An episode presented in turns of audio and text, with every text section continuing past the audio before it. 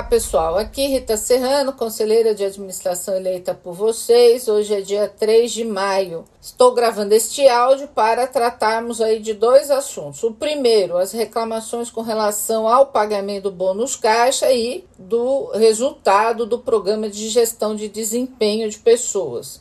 O segundo, o resultado das eleições para a FUNCEF que se encerraram ontem. De antemão, convido os colegas que queiram fazer parte da nossa lista de transmissão para receber nossos materiais e para a gente poder interagir, que mandem um oi para o telefone 011 96188 0437 ou então pode é, seguir lá meu mandato nas redes sociais, no Face, no Instagram, no Twitter e por aí vai. Bom, primeira questão. Estou recebendo desde sexta-feira aí muitas reclamações com relação ao pagamento do bônus caixa e também ao resultado da avaliação de pessoas. Acredito que o movimento, as entidades sindicais também devam estar na mesma situação e avaliando as medidas aí a serem tomadas diante dos questionamentos. Em primeiro lugar, quero dizer para vocês que por conceito eu entendo que este modelo, este programa de gestão de desempenho das pessoas que a Caixa utiliza e que também outras empresas o fazem,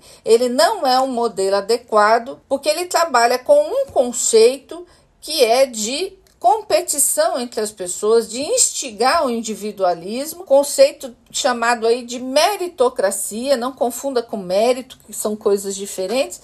A meritocracia, que como eu disse, várias empresas utilizam como modelo, nada mais é do que você instigar o individualismo entre as pessoas, a disputa, acabar com a relação de solidariedade, a produção por prazer, a produção pelo bem comum.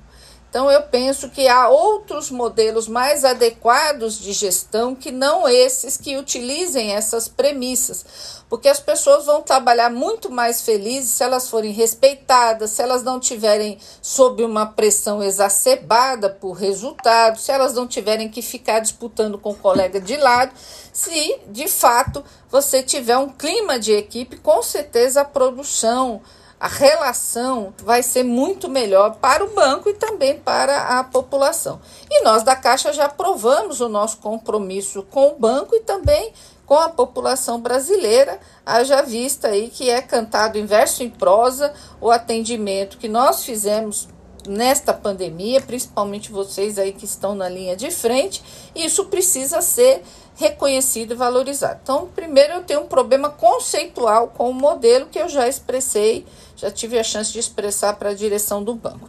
Segundo, esse programa de gestão de desempenho, ou mesmo o bônus caixa, ele não é negociado com as entidades sindicais. Então, é uma liberalidade do banco, ele não tem um critério universal. É diferente da PLR, né? Então, a PLR é universal, é para todos. O bônus caixa é para alguns, né? Não é avaliado a equipe como um todo, como eu disse, né? Ele trabalha com, justamente com a premissa da disputa. Então, este modelo, inclusive, implementado desde o ano passado, ele é pior, porque ele ele vem é, com uma regra de tal de curva forçada, quer dizer, ele obriga que 5% das equipes fiquem abaixo do resultado, o que prejudica a vida funcional das pessoas, gera uma pressão exacerbada, o assédio moral, é, o nível de adoecimento é, aumenta, as pessoas vão se sentindo aí vão se sentindo mal, vão se sentindo prejudicados, injustiçados, acho que essa é a palavra. Então, eu penso que há que se buscar um outro modelo mais moderno,